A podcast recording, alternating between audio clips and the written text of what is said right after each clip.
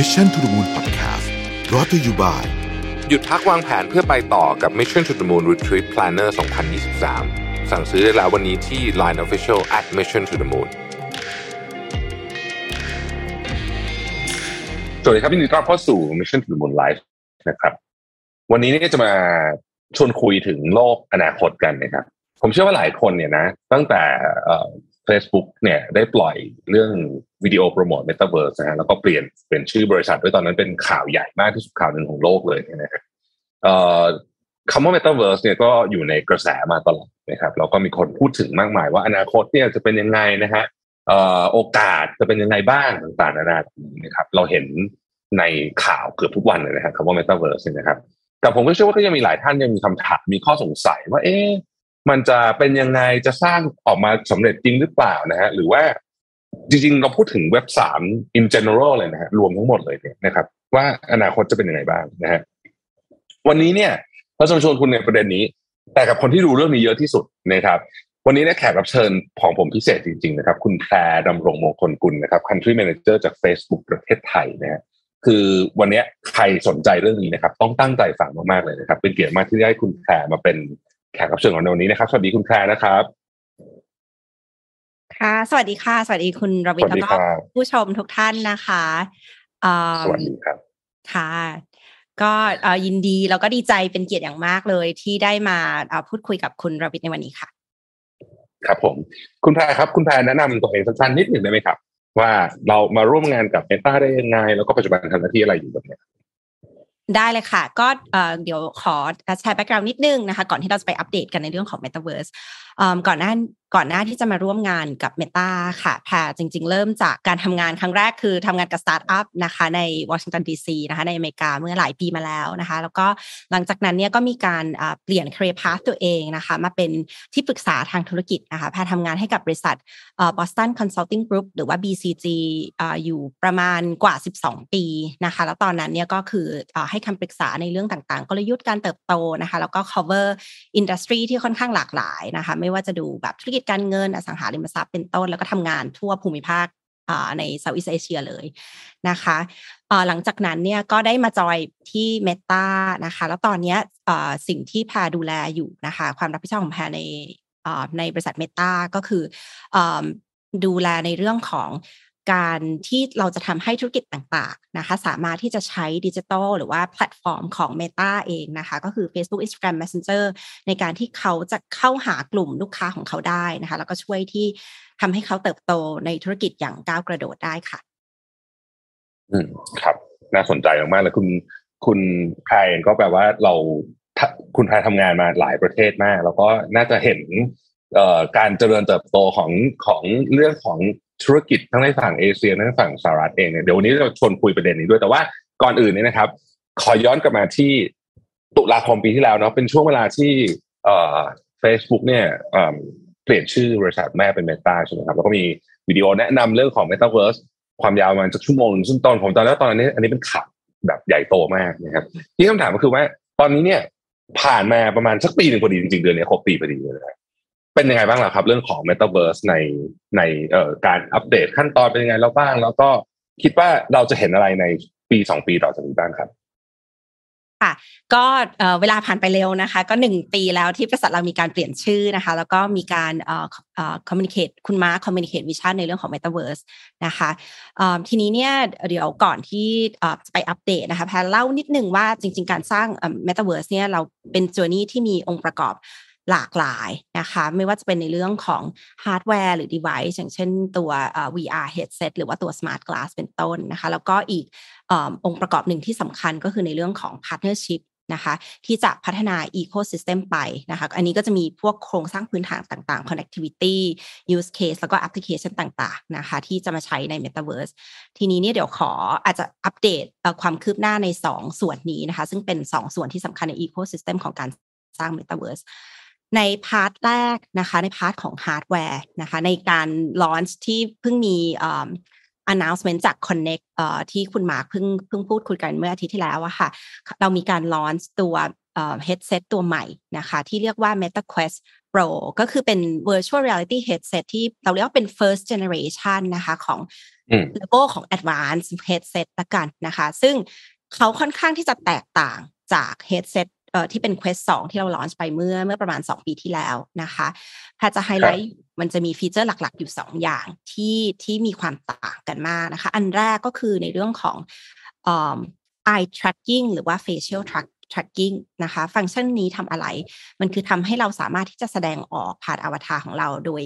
มีสีแบบมีเอ่อมองมองตากันได้นะคะทางสายตาทางสีหน้า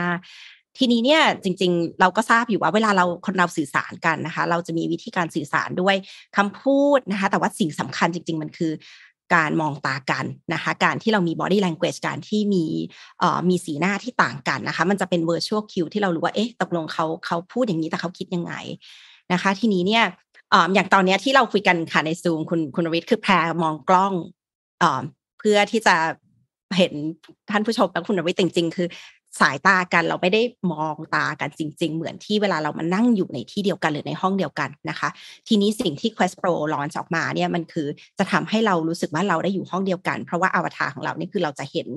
เอ่อเหมือนแพรมองตากับคุณรวิทย์อยู่เลยนะคะในในลักษณะนั้นเหมือนเราอยู่ในที่เดียวกันจริงๆซึ่งก็จะทำให้ประสบการณ์เนี่ยมันเสมือนจริงมากขึ้นนะคะแล้วก็เราก็เหมือนเออเหมือนเราอยู่ในห้องในที่ที่เดียวกันนะคะ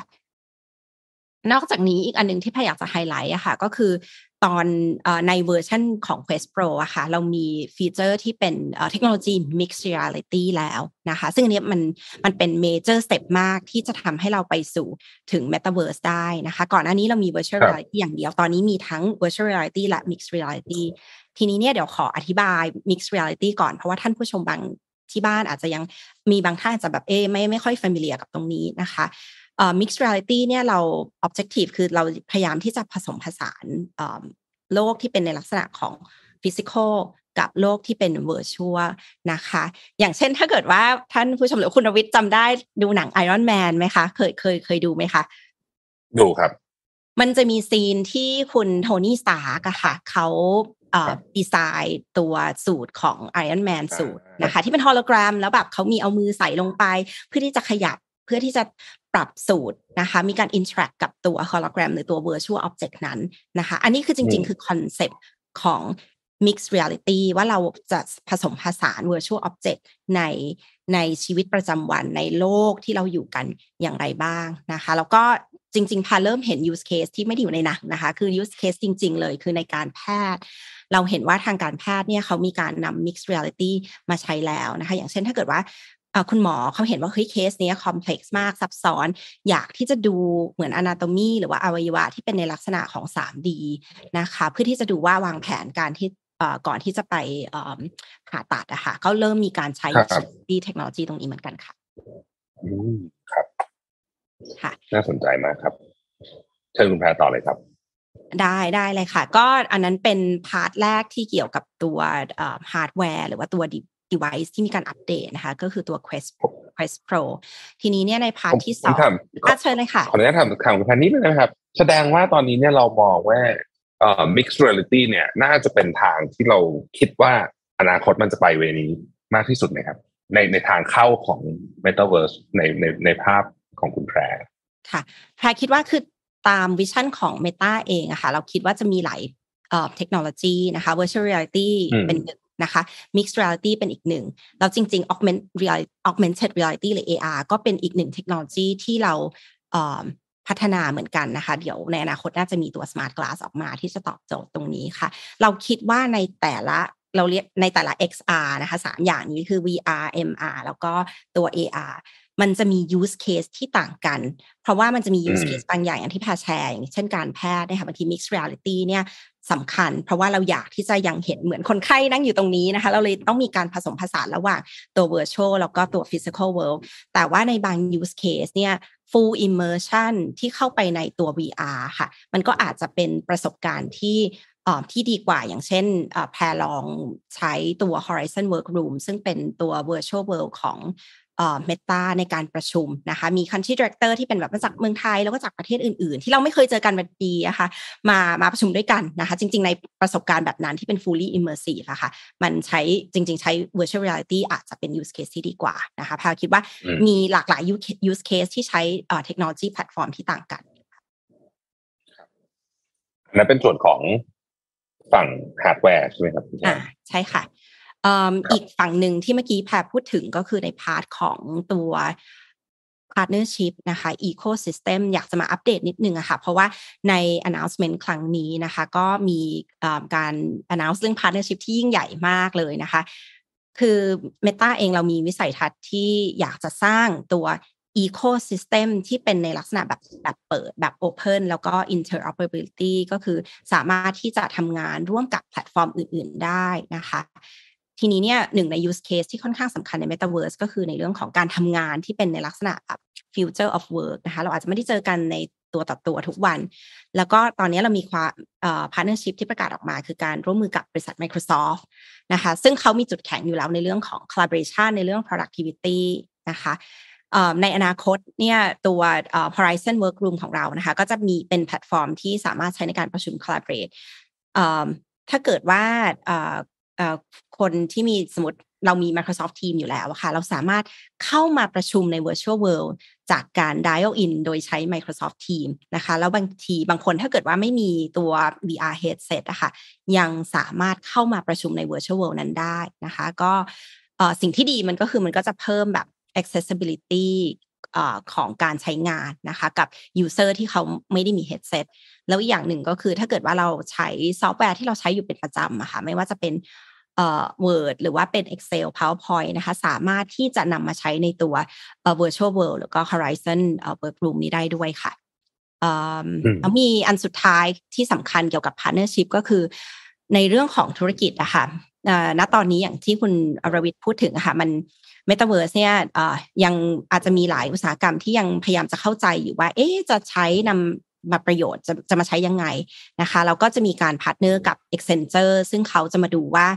เอ่อ use case ต่างๆที่จะนำมาใช้ในในแบบของธุรกิจนะคะไม่ว่าจะเป็นในการ engage กับพนักงานหรือว่าในการเอ่อพูดคุยเอ่อในการบริการลูกค้าจะเป็นอย่างไรบ้างนะคะก็จะมีอัปเดตประมาณนี้ค่ะที่เป็นอัปเดตใหญ่ๆ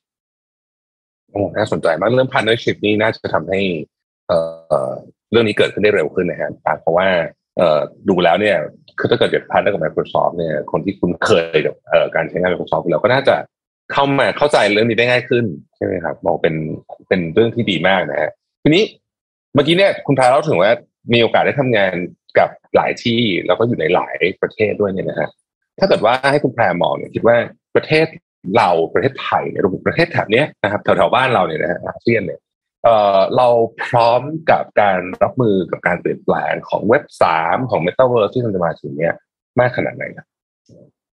ค่ะเอ่อได้ค่ะเวลาแพดูเรื่องของเอ่อความพร้อมนะคะจะขอแบ่งเป็นเป็นสองส่วนละกันก็จะมีความพร้อมในเรื่องของ demand แล้วก็ supply นะคะทีนี้ถ้าดูในส่วนของ demand ก็คือดูในความพร้อมของผู้ใช้งานนะคะหรือว่าความสนใจที่เอ่อ consumer เรามีในการที่จะ adopt เทคโนโลยีใหม่ๆนะคะมีขนาดไหนทีนี้เนี่ยในสิ่งที่แพรเห็นนะคะคือในประเทศไทยแล้วก็ในประเทศในทวีปในในภูมิภาคของเรานะคะในในในเอเชียตะวันออกเฉียงใต้เนี่ยเรามีพื้นฐานที่เรียกว่าเป็นดิจิทัลค่อนข้างที่จะดีอยู่แล้วนะคะเอ่อเป็นกลุ่มคนที่เรียกว่ามี digital savvy ค่อนข้างสูงนะคะหรือว่าเขาจะค่อนข้างคุ้นเคยกับการใช้งานเอ่อแอปพลิเคชันต่างๆเป็นอยู่อยู่ประจำอยู่แล้วนะคะเราเพิ่งมีการทำ survey ไปไม่นานนะคะที่เราเห็นว่าจำนวนของเอ่อผู้บริโภคที่เราเรียกว่าdigital consumer นะคะหรือว่าเป็นกลุ่มผู้บริโภคที่มีการใช้จ่ายใช้ออนไลน์อยู่ประจำเนี่ยมีสูงถึงสามร้อยเจ็ดสิบล้านคนในภูมิภาคเอเชียตะวันออกเฉียงใต้หรือว่าประมาณ แปดสิบเปอร์เซ็นต์ ของประชากรทั้งหมดนะคะซึ่งคือเป็นจำนวนที่มากมากๆเลยนะคะแล้วก็อีกอันนึงคือถ้ามาดูในเรื่องของเฉพาะกับ Metaverse เองนะคะเราเห็นสถิติที่น่าสนใจก็คือคนไทยเราเองอะค่ะมีความสนใจใน Metaverse น่าจะสูงที่สุดในในทวีปในภูมิภาคนี้นะคะเราเห็นเลยว่าในปีที่ผ่านมานะคะมีประมาณ เจ็ดสิบสี่เปอร์เซ็นต์ ของคนไทยที่เขาตอบว่าเขาได้ลองใช้เทคโนโลยีที่เกี่ยวกับ Metaverse แล้วนะคะไม่ใช่แค่รู้จักแต่คือลองใช้แล้วก็ใช้เทคโนโลยีอย่างเช่นเอ่อ virtual reality หรือว่า virtual world ต่างๆนะคะในเรื่องของ เอ็น เอฟ ที ไปจนถึง augmented reality แล้วก็ตัวคริปโตด้วยนะคะก็เป็นเป็นพายคิดว่ามันก็เป็นสัญญาณที่ดีที่เห็นความพร้อมในเรื่องของเอ่อ demand นะคะทีนี้เนี่ยเดี๋ยวอีกเรื่องนึงก็คือในเรื่องของ supply ด้วยนะคะว่าเอ๊ะความพร้อมคือนอกจากอ่าเรารู้แล้วว่าผู้ใช้เนี่ยเรามีผู้ใช้แน่นอนมีความต้องการมีความสนใจในเรื่องของ Metaverse Technology เยอะถ้าดูในใน supply อะค่ะก็ต้องมาดูความพร้อมของโครงสร้างที่เป็นโครงสร้างพื้นฐานของ Metaverse นะคะซึ่งถ้าในกรอบนั้นนะคะใน ecosystem ก็จะมีเอ่อ component หรือว่ามีส่วนต่างๆอย่างเช่นมีเรื่องของ virtual world นะคะซึ่งก็จะเป็นอันนี้คือจะเป็นแพลตฟอร์มที่เราสามารถที่จะเข้าไปไปเจอกันนะคะมีอวตารอันนี้ก็จะมีตัวอย่างอะไรบริษัทสร้างมานะคะ Meta เองก็มีของตัวเองก็คือ Horizon World นะคะเป็นต้นอันที่สองก็คือตัวฮาร์ดแวร์ที่เมื่อกี้พายได้คุยกันแล้วก็อัปเดตไปในเรื่องของ Quest Pro นะคะก็ฮาร์ดแวร์นี่จะมีหลากหลายมีทั้งตัว วี อาร์ นะคะมีทั้งตัว เอ็ม อาร์ Mixed Reality หรือว่าอาจจะเป็นในอนาคตนะคะเป็น Smart Glass ที่เป็น Augmented Reality ด้วยนะคะเป็นต้นหรือว่าเอ่อเป็นสมาร์ทโฟนด้วยที่จะสามารถทำให้เราเข้ามาสู่ตัว Virtual World นี้ได้นะคะทีนี้พอเรามีเขาเรียกว่าอะไรมี virtual world แล้วนะคะเรามีเหมือนประตูที่เข้าไปได้โดยฮาร์ดแวร์นะคะอันที่สำคัญอีกทีคือเข้าไปเราก็ต้องมีคอนเทนต์นะคะในเรื่องของ digital content สำคัญมากนะคะไม่ว่าจะเป็น digital merchandise หรือว่า เอ็น เอฟ ที ที่จะไปอยู่ในเอ่อ virtual world นี้นะคะแล้วก็สุดท้ายก็คือโครงสร้างที่เราเรียกว่าเป็นในเอ่อโครงสร้างของโครงสร้างพื้นฐานที่เกี่ยวกับ connectivity ละกันนะคะซึ่งจะเป็นระบบพื้นฐานที่จะช่วยให้เราเชื่อมต่อกันได้นะคะระบบอินเทอร์เน็ตที่เสถียรหรือว่า ห้าจี เป็นต้นถ้าพาดูเอ่อ ecosystem เอ่อ part ทั้งสี่ part แล้วเนี่ยค่ะเราคิดว่ามันมี signal ที่ค่อนข้างดีมากนะคะที่อยู่ในเมืองไทยแล้วก็ในภูมิภาคของเราเพราะว่าไม่ว่าจะเป็น ห้าจี นะคะจริงๆในเมืองไทยเราโรลเอาท์ไปแล้วนะคะมีมี ห้าจี ที่หลากหลายในแทบจะทุกจังหวัดแล้วนะคะหรือว่าเราในอาเซียนเองเนี่ยเราก็เห็นเลยว่ามีหลายๆประเทศนะคะรวมทั้งประเทศไทยประเทศอินโดอินโดนีเซียซึ่งเป็นผู้นำในการที่เอ่อ create content ที่จะไปอยู่บน digital เอ่อ virtual world อยู่แล้วนะคะก็โดยสรุปคือทั้งดีมานด์และซัพพลายเอ่อแพรคิดว่าภูมิภาคของเราและประเทศไทยเนี่ยมีความพร้อมที่จะรับมือการเปลี่ยนแปลงที่จะเกิดขึ้นแล้วที่จะมาจาก Metaverse ในอนาคตค่ะอืมครับคุณแพรครับผมถามอันนี้เอ่ออาจจะไม่อยู่ในสคริปต์แต่ว่าถามถามเป็นความรู้นิดนึงในฐานะคนที่อาจจะยังพยายามทำความเข้าใจเรื่องนี้อยู่ด้วยเนี่ยนะในเชิงของอุปกรณ์ฮาร์ดแวร์ซึ่งเป็นอันที่ผมสนใจมากเพราะผมชอบเต้นพวกนี้มากเลยเอ่อในอนาคตเนี่ยทางเข้าของพวกเรามันจะคล้ายๆกับสมาร์ทโฟนนะคือทุกคนอาจจะมีสมมุติว่าเป็นเลทเซว่าเป็นสมาร์ทกลาสอย่างเงี้ยก็แปลว่าอีกหน่อยทุกคนจะมีแว่นนี้เหมือนกับที่เรามีสมาร์ทโฟนทุกวันใช่ไหมคุณแพรมองไปถึงแบบนั้นเลยไหมครับแพรคิดว่ามีหลายสเต็ปอะค่ะเพราะว่ามันมีตอนนี้คือสิ่งที่บริษัทเมตาทำก็คือเราพยายามที่จะพัฒนาฮาร์ดแวร์ที่ค่อนข้างหลากหลายค่ะถ้าดูก็จะมีทั้งตัวเฮดเซตมีทั้งเบสิกมีทั้งแอดวานซ์นะคะทำได้ทั้ง วี อาร์แล้วก็ Mixed Reality บวกกับ Glass ที่เรากำลังพัฒนาอยู่นะคะแต่ว่าสิ่งที่จริงๆคุณมาเขาประกาศไปอะค่ะเขาก็บอกว่าเอ้ยในเรื่องของ adoption นะคะมันอาจจะใช้เวลาก่อนที่ทุกคนจะมาซื้อ device พวกนี้นะคะสิ่งที่เรากำลังพยายามทำอะค่ะคือทำยังไงให้เขาเรียกอะไรอุปกรณ์ที่เรามีอยู่ในปัจจุบันนะคะคุณรวิทย์ไม่ว่าจะเป็นสมมติเราใช้สมาร์ทโฟนอยู่แล้วเนี่ยเราจะสร้างเขาเรียกว่าสะพานหรือ bridgeในทำให้สมาร์ทโฟนเนี่ยสามารถ access เวอร์ชันของตัว virtual world ได้อย่างไรนะคะซึ่งอันเนี้ยเดี๋ยวทางบริษัทกำลังจะลอนช์ออกมาแต่นี่คือเป็นอีกอันนึงคล้ายๆเป็นแบบใน interim อะค่ะเราพยายาม bridge อยู่เพราะตอนนี้ทุกคนมีสมาร์ทโฟนแล้วการที่จะทำให้ accessibility เนี่ยมันเกิดขึ้นได้เร็วที่สุดคือเราต้องพยายาม combine ตรงนี้ให้มีการใช้โทรศัพท์แล้วเข้าถึงได้นะคะในในเวอร์ชันvirtual world ประสบการณ์จะต่างกันนิดนึงมันอาจจะไม่ได้ fully immersive แต่ว่าอย่างน้อยๆให้คนได้เห็นก่อนว่าอ่าถ้าเกิดว่าเข้าไปเรามีฟังก์ชันฟีเจอร์เป็นแบบนี้มีประสบการณ์อย่างนี้นะคะในอนาคตเขาจะได้เลือกที่จะซื้อ device ต่างๆเข้าไปได้ค่ะอืมโอ้น่าสนใจมากก็เห็นด้วยว่ามันคงจะต้องมีเวลาสักนิดนึงก็จะมีเหมือนเดิมใช่ไหมครับก็จะมีกลุ่มที่เป็น early adopter เป็นคนที่แบบเล่นก่อนเข้ามาก่อนแล้วก็จะมีคนที่เป็นกลุ่มใหญ่ค่อยๆตามมาเหมือนกับทุกเทคโนโลยีที่ผ่านมาในอดีตนะฮะเอ่อคุณแพรครับผมถามเพิ่มเติมนิดนึงว่าฟังดูแล้วเนี่ยเอ่อเรื่องของ Metaverse เนี่ยมันน่าจะนำพามาสู่โอกาสทางธุรกิจโอกาสอะไรใหม่ๆจริงๆอาจจะไม่ใช่แค่ธุรกิจอย่างเดียวโอกาสในการใช้ชีวิตอะไรต่างๆมากมายเลยคุ คุณแปรคิดว่าธุรกิจด้านไหนที่จะได้รับประโยชน์และถูกพัฒนาอาจจะใช้คำว่าเร็วที่สุดละกันเพราะว่าผมเชื่อว่าในที่สุดเนี่ยคงจะมีหลายธุรกิจที่เข้าไปแต่ธุรกิจด้านไหนที่เรามองว่าเอออันเนี้ยมันมีความพร้อมหรือว่าอาจจะเหมาะกับกับคอนเซ็ปต์ของ Metaverse โดยเฉพาะในช่วงแรกๆครับเช่นเกมหรืออะไรแบบนี้ไหมครับอ่าได้ค่ะก็เดี๋ยวดูในเรื่องของธุรกิจแขนงไหนนะคะที่ที่จะมี benefit จากตรงนี้มากที่สุด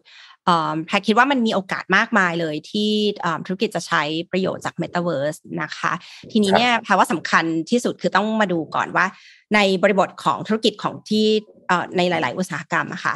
อันไหนจะเป็น use case ที่จะ take advantage ในเรื่องของตัวที่เป็นประสบการณ์แบบเสมือนจริงได้มากที่สุดนะคะหรือว่ามี use case ที่เกี่ยวกับการ simulate หรือว่า use case ที่เราคิดว่าเราจะ transport เหมือนตัวเองไปที่อื่นหรือว่า object มาในหรือว่าวัสดุมาในที่ที่ของเรานะคะเป็นต้นทีนี้เนี่ยสิ่งที่พาเห็นตอนนี้เลยก็คือเอ่อ gaming อยู่แล้วนะคะเริ่มจาก gaming นะคะแต่ว่านอกจากนั้นเนี่ยในช่วงสองปีที่ผ่านมานะคะเราเริ่มเห็น use case ที่เกี่ยวกับ fitness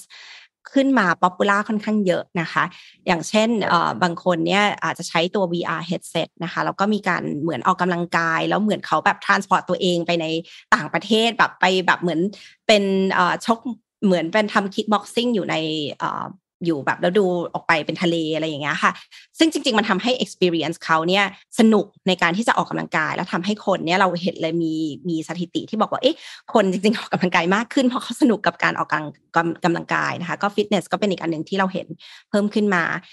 นอกจากนี้ค่ะก็จะมีในเรื่องของตัวเซกเตอร์ของการศึกษานะคะที่จริงๆ Metaverse สามารถที่จะมา transform หรือว่ามาทำให้เสริมสร้างประสบการณ์ตรงนั้นได้นะคะอย่างเช่นตอนนี้ถ้าการศึกษาเราบอกเออเรามีวิธีการสอนแบบเออ in person หรือว่าเป็นอาจจะดูวิดีโอนะคะแต่ว่าในอนาคตเนี่ยเราบอกว่าเอ๊ะแทนที่เราจะไปแบบทัศนศึกษากันแบบว่าอาจจะอยู่ในประเทศนะคะต่อไปอาจจะใช้ตัว วี อาร์ เนี่ยเราก็ transport ให้นักเรียนทุกคนได้ไปต่างประเทศเราแต่ว่าเราไปได้โดยที่เออไม่ได้มีข้อจำกัดในเรื่องของค่าใช้จ่ายนะคะคือตอนนี้เด็กทุกคนสามารถเดินทางไปอียิปต์ไปดูพีระมิดกันได้จริงนะคะอันนี้เป็นสิ่งที่จะช่วย transform ตัวการศึกษานะคะหรือว่าในเรื่องของการแพทย์นะคะมีการใช้เทคโนโลยีในเรื่องของทั้งตัว virtual reality แล้วก็ mixed reality ค่อนข้างเยอะนะคะแล้วก็สุดท้ายนี่แพรก็ยังเห็นในเรื่องของตัว commerce นะคะก็มีการใช้ตรงนี้ค่อนข้างเยอะเหมือนกันนะคะในการที่จะใช้ตัวaugmented reality เนี่ยมาดูว่าเอ๊ะเราจะทำยังไงให้มี engagement กับลูกค้าได้มากขึ้นนะคะจริงๆค่อนข้างหลากหลายเลยค่ะที่ที่จะมา take advantage ได้ของตัว Metaverse อืมครับแล้วอีกธุรกิจหนึ่งที่ใหญ่มากก็คือ advertising ก็น่าจะเกี่ยวกับเรื่องนี้เยอะมากเลยใช่ไหมครับใช่ใช่ค่ะค่ะก็จะได้รับเพราะว่าค่ะอืมก็น่าสนใจมากว่าตอนนี้เราก็เห็นแบรนด์ใหญ่ๆที่เป็นแบรนด์ที่ต้องบอกว่าเป็นแบรนด์ที่อยู่ใน physical world มากๆเลยเนี่ยก็เริ่มเข้ามาให้ความสนใจกับโดยเฉพาะแบรนด์แฟชั่นตอนนี้ก็มาเยอะมากแล้วน่าสนใจมากครับว่าจะมี adaptation อะไรจริงๆอาจจะต้องลองค่อยๆศึกษาทำความเข้าใจไปครับสำหรับผู้ประกอบการว่าเออแบบเราควรจะทำอะไรกับตรงนี้บ้างคุณแพรใช่ไหมครับใช่ใช่ค่ะเพราะว่านั้นจริงๆสิ่งสำคัญที่สุดคือตรงนั้นเลยค่ะเพราะว่าบางบางท่านจะว่าอุ๊ยเทคโนโลยีใหม่มานะคะอยากจะเริ่มรีบไป adopt แต่เพราะว่าสิ่งสำคัญคือต้องเข้าใจก่อนว่าเอ๊ะแล้วบริบทของอุตสาหกรรมที่เราอยู่นะคะจริงๆอะไรคือเป็นสิ่งที่คิดว่าเราน่าจะใช้ประโยชน์ต่อกับเทคโนโลยีใหม่ๆได้หรือว่าเทคโนโลยีนี้มันจะมา disrupt situation หรือว่าอุตสาหกรรมของเราอย่างไรด้วยนะคะเราค่อยดูว่าโอเคถ้าอย่างนั้นเนี่ยเราจะต้อง move ช้าเร็วขนาดไหนแล้วก็เตรียมความพร้อมอย่างไรค่ะอืมครับน่าสนใจมากผมชอบเลยว่าต้องต้องมาดูว่าเราต้อง move ช้าเร็วขนาดไหนเพราะว่าบางอุตสาหกรรมก็คงจะไม่เหมือนกันนะคงต้องมาดูในดีเทลเพิ่มเติมนะครับคุณคุณแพรครับเอ่อตอนนี้ก็จะสิ้นปีอยู่แล้วนะฮะนี่ก็เดือนตุลาแล้วนะครับเหลืออีกสองเดือนเองเร็วมากเลยนะฮะเลยอยากจะถามถึงปีหน้าว่าเออปีหน้าเนี่ย Facebook ประเทศไทยเนี่ยเรามีเป้าหมายมีโปรเจกต์อะไรบ้างมีอะไรที่เป็น priority ขององค์กรบ้างพอจะเล่าให้ฟังได้ครับอยากให้คุณแพรแชร์พวกเราฟังนะครับได้ค่ะเดี๋ยวลองแชร์ดูนะคะว่าในในปีหน้าจริงๆตลอดมาแล้วก็ปีหน้าด้วยนะคะเอ่อภารกิจของเรามีมีอะไรบ้างเอ่อมิชชั่นของ Meta ค่ะคือเราอยากที่จะส่งเสริมเศรษฐกิจที่เป็น Digital Economy นะคะแล้วก็มีการทำงานร่วมกับธุรกิจ หลากหลายมากหลากหลายอุตสาหกรรมทั้งแล้วก็ทั้งไซส์เล็กแล้วก็ขนาดใหญ่ด้วยนะคะแล้วก็อีกอันหนึ่งก็คือเราอยากที่จะทำให้คอมมูนิตี้แล้วก็ผู้คนเนี่ยมีการใกล้ชิดมีการคอนเนคกันมากขึ้นนะคะทีนี้เนี่ยเราเห็นว่าเทรนด์ที่เราเห็นในปีสองปีที่ผ่านมาค่ะคนก็มาใช้งานใช้ใช้เวลาอยู่บนออนไลน์ค่อนข้างเยอะนะคะแล้วก็มีการเปลี่ยนแปลงในเรื่องของพฤติกรรมผู้บริโภคเยอะมากนะคะแต่ว่าสิ่งสำคัญคือพอถึงแม้ว่าเออประเทศเราเปิดตอนนี้แบบ fully แล้วนะคะแล้วก็ทุกคนกลับมาใช้ชีวิตเป็นปกตินะคะพฤติกรรมที่อยู่บนออนไลน์จริงๆไม่ได้กลับไปเหมือนก่อนหน้านี้นะคะเราเห็นเลยว่าเออก็ยังคอนทินิวอยู่ซึ่งเทรนด์ที่เราเห็นที่น่าสนใจก็คือนอกจากมีการใช้เวลาเยอะขึ้นบนออนไลน์นะคะก็จะมีการเอ่อคอนซูมเอ่อตัวเอ่อดิจิทัลคอนเทนต์ใหม่ๆนะคะอย่างเช่นวิดีโอต่างๆเช่นวิดีโอสั้นวิดีโอยาวหรือว่ารองรับเอ่อจะมีการตอบรับเทคโนโลยีใหม่ๆอย่างเช่นตัว augmented reality นะคะค่อนข้างเยอะอย่างในเมืองไทยเองอะค่ะมีเอ่อผู้ใช้งานรู้สึกว่าที่เราดูในเซอร์เวย์ค่ะกว่า เจ็ดสิบห้าถึงแปดสิบเปอร์เซ็นต์ ที่บอกว่าเอ้ยเขาได้ได้ลองใช้หรือว่าได้ลองเห็นตัว augmented reality แล้วแล้วเขาชอบนะคะในการที่จะ engage กับธุรกิจหรือแบรนด์ต่างๆโดยการใช้ตัวตัว เอ อาร์ ต่างๆนะคะทีนี้บทบาทของเราหรือว่า priority ของเราคือเราจะทำยังไงให้เวลาที่เขาอยู่ออนไลน์นะคะจะทำให้เขาเนี่ยได้พบเจอสินค้าหรือว่าของคอนเทนต์ต่างๆนะคะที่เขาสนใจไม่ว่าจะเป็นในเรื่องของ community นะคะที่เขาสนใจกลุ่มต่างๆเรื่องของคอนเทนต์ต่างๆแล้วก็เรื่องของ commerce นะคะก็ สาม C มี community content แล้วก็ commerce นะคะทีนี้เนี่ยถ้าในฝั่งของธุรกิจเองเนี่ยเราก็อยากที่จะ make sure ว่าธุรกิจต่างๆสามารถที่จะนำเสนอสินค้าแล้วก็ผลิตภัณฑ์ที่ตรงใจกับกลุ่มลูกค้าของเขาได้ในในเวที่เป็นในลักษณะที่เป็น personalize มากที่สุดนะคะทีนี้เนี่ยภารกิจของเราคือเรา priority ของเราคือจะทำตัวให้เป็น bridge ทำให้เกิดตัว discovery commerce ที่อยู่บนแพลตฟอร์มของ Meta นะคะอีกอันนึงที่เราจะโฟกัสค่ะก็คือในเรื่องของตอบสนองเทรนด์นะคะที่อย่างที่แพรเล่าให้ฟังคือในเรื่องของวิดีโอสั้นกับในเรื่องของเทคโนโลยีใหม่ๆอย่างเช่นตัว เอ อาร์ นะคะเรามีการทำงานใกล้ชิดกับครีเอเตอร์ในประเทศไทยเพื่อที่จะสร้างอีโคซิสเต็มของครีเอเตอร์ตรงนี้นะคะให้เขามี tools ต่างๆในการใช้งานในการแบบ create content ต่างๆมาอยู่บนแพลตฟอร์มแล้วก็ทำให้เขาเข้าใจว่าเออถ้าจะใช้เทคโนโลยีใหม่ๆอย่างเช่นตัว augmented reality นี้เขาจะใช้ยังไงนะคะในการที่จะสร้างคอนเทนต์ที่มีความสนุก engage กับ consumer ได้ค่ะน่าสนใจมากๆนะครับจะรอติดตามนะครับคุณราครับในช่วงหลังๆเนี่ยเราเห็น Meta เองมีการเปลี่ยนแปลงเยอะมากเลยนะฮะตั้งแต่เรื่องของ algorithm เรื่องของการให้ความสำคัญกับวิดีโอแบบสั้นมากขึ้นแบบ reels อย่างนี้นะฮะคุณแพรมองว่าการเปลี่ยนแปลงพวกนี้เนี่ยหรือจริงๆมันมีอีกเยอะแยะเลยเนี่ยนะฮะช่วยเสริมพันธกิจของ Meta ในประเทศไทยยังไงบ้างครับเอ่อเอ่ออยากอาจจะให้ประวัตินิดนึงก่อนนะคะว่าจริงๆถ้าดูจากอุตสาหกรรมของเทคแล้วอะค่ะโดยเนเจอร์ก็เป็นอุตสาหกรรมที่มีการปรับเปลี่ยนตลอดเวลานะคะเราต้องมีการพัฒนาอยู่เสมอแล้วก็การพัฒนาต่างๆเนี่ยจริงๆก็เกิดมาจากเจตนาของบริษัทที่เราอยากที่จะresponse กับพฤติกรรมที่มีการเปลี่ยนไปของผู้บริโภคของเรานะคะแต่ว่ายังไงเนี่ยถ้ากลับมาดูภารกิจภารกิจของเราก็ยังคงไม่เปลี่ยนนะคะคือเราจะทำยังไงให้มีการ connect กับผู้คนชุมชนต่างๆชุมชนชุมชนต่างๆให้มีความใกล้ชิดกันมากขึ้นนะคะเอออย่างเช่นที่เมื่อกี้คุณรวิทย์บอกว่าเออมีการปรับเอ่ออาจจะปรับอัลกอริทึมนะคะมีการปรับ system เราทำตรงนี้เพื่อเราอยากที่จะให้ user ของเราอะค่ะสามารถที่จะค้นพบนะคะคอนเทนต์ที่น่าสนใจนะคะแล้วก็ตรงกับสิ่งที่ตัวเองชอบนะคะแล้วก็ครอบคลุมคอนเทนต์ต่างๆอย่างที่แพรพูดให้ฟังในเรื่องของวิดีโอนะคะแล้วก็ในเรื่องของสินค้าต่างๆทีนี้เนี่ยเรากลับมาดูจุดแข็งของแพลตฟอร์มของเราอยู่นะคะนั่นคือเราอยากที่จะ leverage ตัว social network นะคะหรือว่าการที่เรามี connectivity ที่สูงมากเนี่ยซึ่งพอเขาเจอผู้คนเจอสิ่งที่ผู้ใช้เจอสิ่งที่เขาชอบที่เขาสนใจแล้วนะคะเป็นสิ่งใหม่ๆเขาก็จะสามารถที่จะแชร์คอนเทนต์ต่างๆเนี่ยไปสู่กับเพื่อนๆที่เราคอนเนคกันอยู่แล้วนะคะหรือว่ากับครอบครัวแล้วหลังจากนี้ก็จะมีการสร้างแบบ conversation แล้วก็มีการสร้าง connection กันต่อไปได้อีกค่ะ แล้วแพทก็เลยคิดว่าในเทรนด์ที่เมืองไทยเองเนี่ยเรามี Digital Consumer ที่เยอะมากกว่าประมาณ เจ็ดสิบเปอร์เซ็นต์ ของประเทศทั้งหมดนะคะบริษัทก็ต้อง continue ที่จะปรับและพัฒนาเทคโนโลยีตรงนี้เพื่อเพื่อที่จะรองรับกับเทรนด์ในอนาคตด้วยค่ะอืมครับคุณคุณแพรครับมีจริงๆเรื่อง Metaverse เนี่ยมีพอเราเริ่มมีการโชว์เข้ามาในจริงๆคือ Metaverse เริ่มมาถูกพูดเยอะๆเนี่ยช่วงหลังจากที่ที่ Facebook เปลี่ยนชื่อเนาะแต่ว่าจริงๆมันก็มีมาตั้งนานแล้วใช่ไหมครับมันก็มีมาอยู่นานแล้วล่ะเอ่อทีนี้เนี่ยเอ่อมันเริ่มมีคนเรสประเด็นหลายประเด็นขึ้นมาหลังจากที่เรารู้สึกว่าเออมันมีโอกาสที่ในอนาคตเนี่ยเราจะไปใช้ชีวิตกันอยู่ในนั้นมากขึ้นเนี่ยนะครับเรื่องประเด็นเรื่องของความปลอดภัยเรื่องของเอ่อเรื่องราวที่เกี่ยวข้องกับข้อมูลส่วนบุคคลอะไรพวกนี้เนี่ยทางทาง Meta เองเนี่ยเอ่อเตรียมตัวกับเรื่องพวกนี้ยังไงบ้างครับหรือว่าเราพาร์ทเนอร์ใครที่พยายามจะผมเชื่อว่าบริบทของสังคมแต่ละประเทศก็อาจจะไม่เหมือนกันนะกับการใช้ของพวกนี้เราได้เราได้คิดถึงประเด็นพวกนี้ไว้ตรงส่วนไหนบ้างไหมครับอืมอ่าอันนี้เป็นสิ่งที่แพทคิดว่าเป็นสิ่งที่สำคัญที่สุดเลยอะค่ะตั้งแต่ข่าวครั้งแรกที่คุณมาร์คเขาได้ประกาศใน Connect ปีที่แล้วอะค่ะสิ่งที่คุณมาร์คเขาพูดนะคะก็คือเราจะพัฒนา Ecosystem ของ Metaverse ไปด้วยกันกับหลายๆภาคส่วนนะคะทั้งภาครัฐและภาคเอกชนนะคะหนึ่งคือไม่ใช่ Meta คนเดียวที่จะผลักดันตัว Ecosystem ของ Metaverse ค่ะต้องมีหลายภาคส่วนเข้ามาอันที่สองคือเรามีการเรียนรู้กับประสบการณ์ที่ Meta ได้ผ่านมาในหลายๆปีนะคะในเรื่องของการ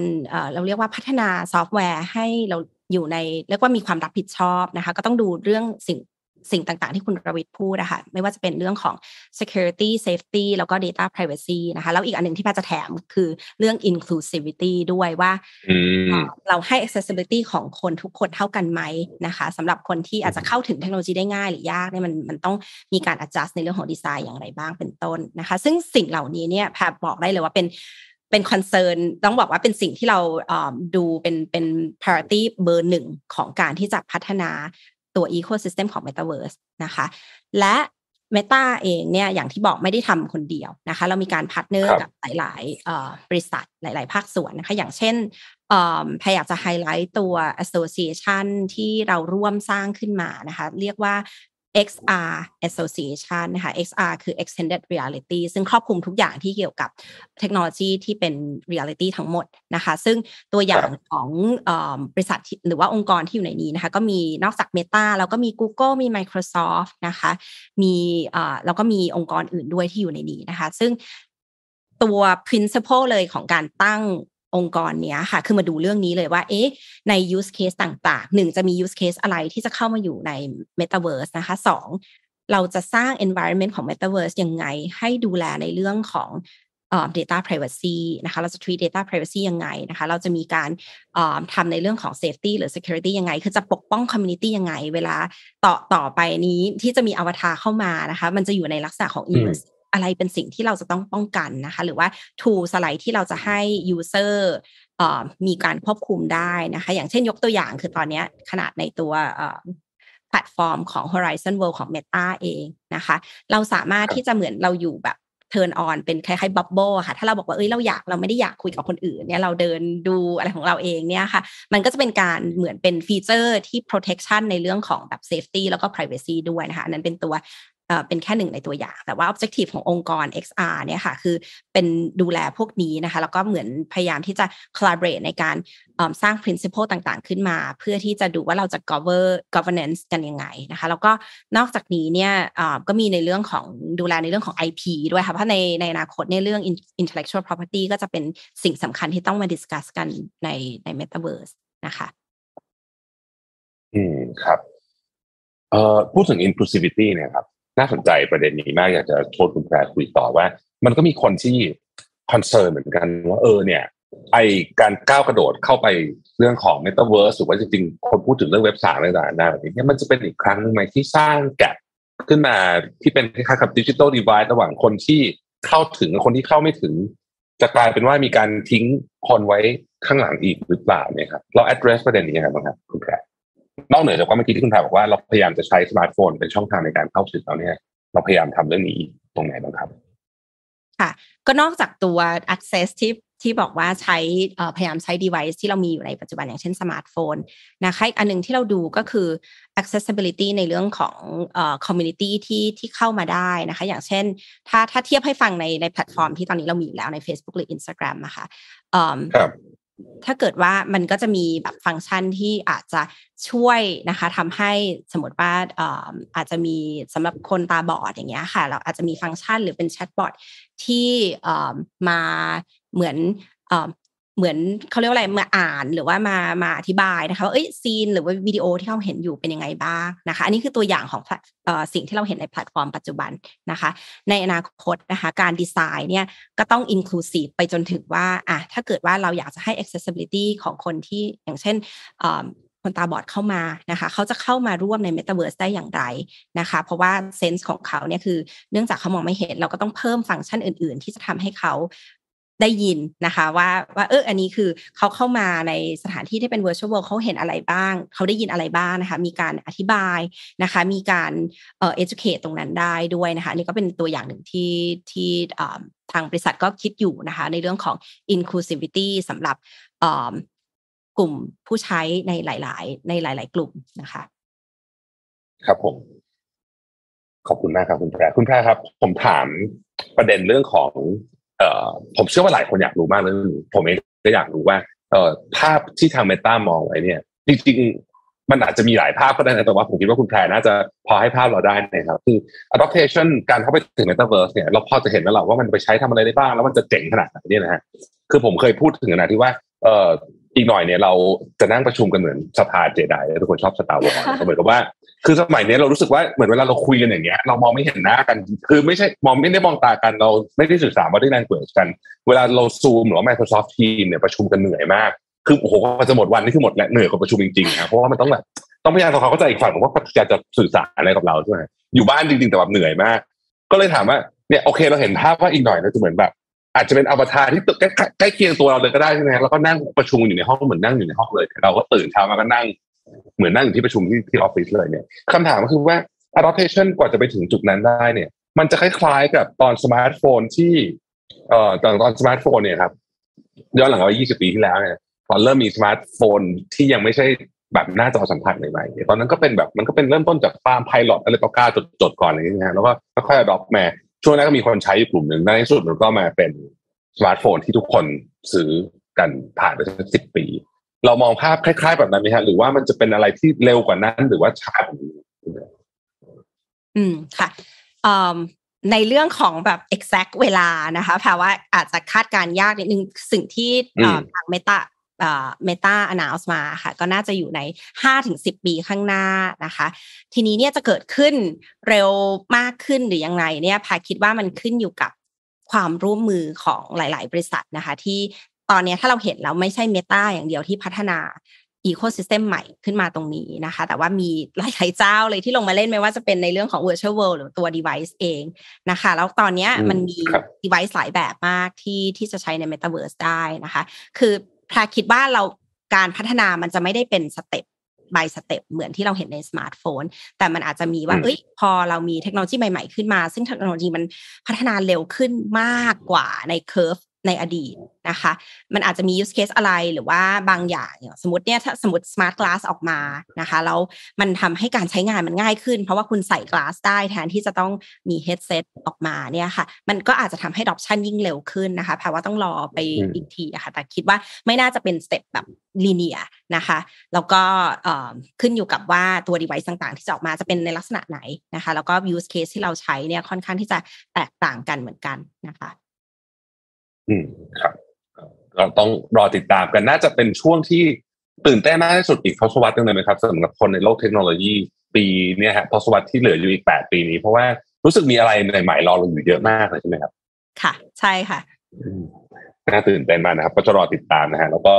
เอ่อก่อนจะจากกันนะครับวันนี้คุณแพรอยากให้คุณแพรเป็นเล่าให้เราฟังนิดนึงคล้ายๆกับว่าเป็น toolkit นะสำหรับการเตรียมพร้อมนะฮะเตรียมตัวเรียนรู้และเตรียมตัวเข้าสู่ Metaverse สำหรับธุรกิจแล้วกันครับธุรกิจต้องเตรียมยังไงและสำหรับคนธรรมดาเราควรจะต้องติดตามข่าวอะไรบ้างนะครับใจคุณแพรแนะนำหน่อยครับค่ะเอ่อแพรคิดว่ากลับมาเรื่องเดิมอ่ะค่ะที่เมื่อกี้เรา คุยกันเกริ่นไปตั้งแต่ช่วงแรกก็คือสิ่งสำคัญที่สุดค่ะว่าต้องทำความเข้าใจนะคะแล้วก็ศึกษาเทรนด์นี้ก่อนว่าเอ๊ะ implication หรือว่าประโยชน์ของเทคโนโลยีที่จะมากับ Metaverse อะค่ะมันจะมาในลักษณะไหนในบริบทของธุรกิจของทุกท่านนะคะเพราะว่าต่างคนต่างมีธุรกิจที่แตกต่างกันไปนะคะหนึ่งมีประโยชน์ตรงไหนจะเสริมตรงไหนได้นะคะแต่อันที่สองก็คือหรือว่ามันจะ disrupt อุตสาหกรรมของเรานะคะทีนี้เนี่ยแพรอาจจะยกตัวอย่างที่เป็น use case เมื่อกี้เริ่มเริ่มพูดไปแล้วเกริ่นแล้วนิดนึงอะค่ะเพื่อที่จะได้เห็นภาพชัดเจนขึ้นว่าangle ที่สมมติถ้าเป็นแพรดูแพรจะดูอะไรนะคะอย่างเช่น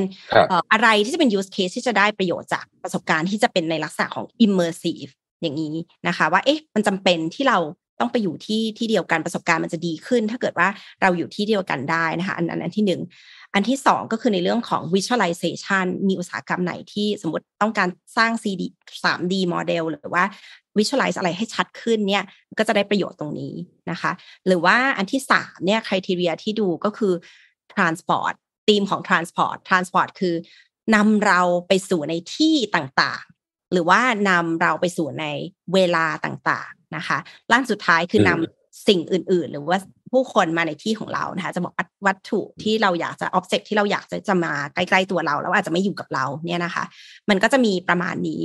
ทีนี้เนี่ยถ้าดูในเอ่อ implication ที่เกี่ยวกับอุตสาหกรรมนะคะอย่างเช่นเมื่อกี้แพรให้ตัวอย่างของของเอ่อการศึกษาไปแล้วที่น่าจะได้ประโยชน์เพราะมันมีเรื่องของ transport ไป location ต่างๆแล้วก็นอกจากนั้นเนี่ยมันมันยังจะมี transport ไปในเวลาต่างๆอย่างเช่นในในแต่ก่อนเราเรียนประวัติศาสตร์อย่างเงี้ยค่ะก็ว่าโอเคต้องดูวิดีโอหรือว่าอ่านอ่านหนังสือนะคะแต่ว่าถ้าเรามีตัวเอ่อ virtual reality ตรงนี้แล้วนะคะเอ่อทำไมเราจะไม่สามารถเดินทางไปในอดีตได้แล้วเหมือนเราไปอยู่ในเวลาที่เอ่อ history ตอนนั้นกำลังเกิดขึ้นนะคะจะไปเข้าไปในดูว่าเอ้ย Jurassic period เป็นยังไงด้วยนะคะเอ่อแพรคิดว่ามันจะ transform ตัว education ค่อนข้างเยอะในเรื่องของ location แล้วในเรื่องของเอ่อ transport to time อันอื่นที่เมื่อกี้พาพูดถึงก็คืออย่างใน healthcare นะคะ criteria ที่ดูก็คืออ่ะไม่อาจจะไม่ใช่ use case ทุกอย่างใน healthcare ที่ต้องใช้ metaverse บางทีอย่างเงี้ยค่ะคุณหมอแบบดูแลคนไข้เดินราวกับคนไข้อ่ะไม่ต้องใช้เทคโนโลยีอะไรนะคะคือเราคุยกันแบบเป็นตัวต่อตัวเนี่ยดีที่สุดนะคะแต่ว่าถ้าเราบอกว่าอ่ะอันนึงที่ที่พาเห็นแล้วค่อนข้างที่จะน่าสนใจก็คือมี use case ที่บอกว่ามีคนไข้อ่ะค่ะที่เขาเหมือนประสบอุบัติเหตุแล้วเขาขยับตัวไม่ได้มันเจ็บมากนะคะเป็นเป็นเขาโดนแบบไหม้ทั้งตัวค่ะในในเคสนั้นนะคะสิ่งที่แพทย์เริ่มใช้คือเขาก็บอกว่าอ่ะใช้ วี อาร์ เนี่ยแหละให้เขาใส่แล้วเหมือน transport เขาไปในที่ที่ทำให้เขา relax นะคะไปให้เห็นหิมะไปให้เห็นทะเลหรืออะไรที่ที่เขาอยากจะไปนะคะเพราะว่าในความเป็นจริงเขาไปไม่ได้แล้วพอเขาทำอย่างนั้นปุ๊บนะคะมีการวัดผลว่าเขารู้สึกยังไงนะคะแล้วก็คนไข้เองก็บอกว่าเออเขารู้สึกเจ็บป่วยน้อยลงทั้งๆที่ไม่ได้มีการใช้ยานะคะอันนี้คือเป็นอีกอันหนึ่งที่บอกว่าเอ๊ะเวลาเรามาคิดถึงอุตสาหกรรมแล้วเราต้องคิดแล้วว่าอ่ะเราจะใช้ตัวเนี่ยค่ะธีมของการ transport ไปที่ต่างๆเวลาต่างๆนะคะหรือว่า visualization ยังไงให้มาเสริมสร้างประสบการณ์ของของอุตสาหกรรมของเรานะคะแล้วก็อันสุดท้ายจะใกล้ตัวคุณรวิทย์นิดนึงนะคะพายกตัวอย่างมาเป็นแบบ use case ที่อุตสาหกรรมที่เกี่ยวกับสินค้าอุปโภคผู้บริโภคนะคะใกล้ตัวหน่อยก็คืออ่าตอนนี้เรามี เอ อาร์ อยู่แล้วใช่ไหมคะที่เป็น augmented reality เนี่ยเราเห็นเทรนด์ของ health and beauty นะคะโดยเฉพาะอ่าบริษัทที่ทำเครื่องสำอางนะคะเขาอาจจะใช้ เอ อาร์ ในการที่จะใช้ try on แบบสีของลิปสติกอ่าใช้ augmented reality เป็นฟิลเตอร์แล้วลองดูใช้สมาร์ทโฟนเนี่ยค่ะแล้วลองดูอ่ะเปลี่ยนสีจะเป็นยังไงบ้างนะคะซึ่งอันเนี้ยใช้ใช้กันเอ่อเริ่มใช้กันค่อนข้างแพร่หลายแล้วนะคะอันนั้นเป็นเหมือนจุดเล็กๆจุดเริ่มต้น entryway เข้าสู่ Metaverse นะคะอ่าแล้วคำถามคำถามสุดท้ายของคุณรวิทย์ก็คืออ่ะนั้นคือในเรื่องของธุรกิจนะคะอ่าในเรื่องของอ่าบริบทของทางผู้ใช้หรือว่าจากคนทั่วไปนะคะแพรก็คิดว่าเป็นการเอ่อเป็นการ educate นะคะแล้วก็ถ้าเป็นไปได้ก็คือลองใช้ในเทคโนโลยีที่เห็นอยู่แล้วในปัจจุบันนะคะอย่างเช่น เอ อาร์ ที่แพรพูดถึงเป็นต้นเพราะตอนนี้มันใช้บนสมาร์ทโฟนได้แล้วนะคะว่าเอ้ยลองใช้แล้วเป็นยังไงมีการ engagement ที่แตกต่างกันยังไงชอบไม่ชอบตรงไหนนะคะแล้วแล้วก็อีกอันนึงคือ เมื่อไหร่ที่เรามีเดี๋ยวอีกไม่นานนะคะเราจะมี access ที่บอกว่าจากสมาร์ทโฟนอะลองเข้าไปเล่นใน virtual world ได้นะคะก็ลองลองใช้งานตรงนั้นไปไปดูเพื่อให้คุ้นเคยและเมื่อไหร่ headset มาเมืองไทยนะคะจริงๆแพรก็จะ encourage ให้ทุกคนลองเอ่อ headset ที่เป็นเอ่อ virtual reality headset นะคะอาจจะไม่ใช่ของ Meta ก็ได้ของบริษัทอื่นก็ได้ค่ะเพราะว่าประสบการณ์ที่แพรเล่าให้ฟังที่เป็นลักษณะของ immersive อะค่ะมันต้องลองแล้วจะรู้เลยว่าโหมันต่างจากเอ่อ interaction ที่เรามีอยู่ในปัจจุบันเวลาเราใช้สมาร์ทโฟนนะคะหรือเหมือนหรือเมื่อกี้ที่คุณรวิทย์พูดถึงว่าตอนนี้เราประชุมแล้วเราปวดหัวมากคือประชุม Zoom ทั้งวันหรือว่า Teams ทั้งวันเนี้ยมันล้ามากนะคะเพราะแพรลองไปใช้การประชุมโดยใช้ตัวเอ่อ virtual reality แบบตัว Horizon เอ่อ Workroom อะค่ะมันทำให้แพรรู้สึกเหมือนแพรนั่งอยู่แบบเป็นประชุมกันจริงๆแล้วมันไม่ได้เหนื่อยเพราะว่าเขา interaction มันมันมันคือ real time ที่เป็นแบบเหมือนเขามานั่งอยู่ใกล้ๆกันอย่างเช่นมีคนพูดมานะคะสมมตินั่งด้านซ้ายมือแพรจะได้ยินเสียงเขามาจากทางซ้ายมือซึ่งแอบตอนแรกแอบตกใจว่าโอ้โหนี่อยู่กันคนละห้องแต่ว่ามันทำให้ environment นะคะเหมือนเหมือนนั่งในสภาที่เป็นเจไดเหมือนที่คุณรวิทย์บอกเมื่อกี้เลยค่ะว่ามันใกล้กันมากจนทำให้ collaboration มันรู้สึกเหมือนจริงมากขึ้นค่ะครับโอ้น่าสนใจมากๆเลยนะครับก็วันนี้เนี่ยรู้สึกว่าสนุกมากเลยแล้วผมทาง use case ก็คิดต่ออะไรไปได้อีกเยอะแยะมากมายว่ามี use case ที่น่าสนใจที่จะไปช่วยแก้ปัญหาหรือจริงๆช่วยทำให้ประสบการณ์ของคนที่ใช้งานเนี่ยดีขึ้นเยอะมากกว่าทุกวันนี้ด้วยนะครับต้องวันนี้ต้องขอบคุณคุณแพรมากๆนะครับที่สละเวลามาอัปเดตการเดินทางของ Meta เข้าสู่ Metaverse นะครับทำให้เราตื่นเต้นแล้วก็จะรอติดตามนะครับแล้วก็เอ่อไม่แน่ครั้งต่อไปเราอาจจะเจอกันเป็นสัมภาษณ์ผ่านอวตารก็ได้นะจะเป็นลองอาจจะเป็นแบบนั้นก็ได้นะครับน่าสนใจมากน่าสนใจมากครับวันนี้ต้องขอขอบคุณคุณแพรณรงค์มงคลกุลนะครับ Country Director จาก Facebook Thailand นะครับที่มาร่วมพูดคุยกับเรามากนะครับขอบคุณคุณแพรมากเลยนะครับดีใจมากที่ได้คุยด้วยวันนี้นะครับขอบคุณค่ะสวัสดีค่ะขอบคุณนะครับสวัสดีครับ Mission To The Moon Podcast Presented by หยุดพักวางแผนเพื่อไปต่อกับ Mission To The Moon Retreat Planner สองพันยี่สิบสามสั่งซื้อได้แล้ววันนี้ที่ ไลน์ Official at Mission To The Moon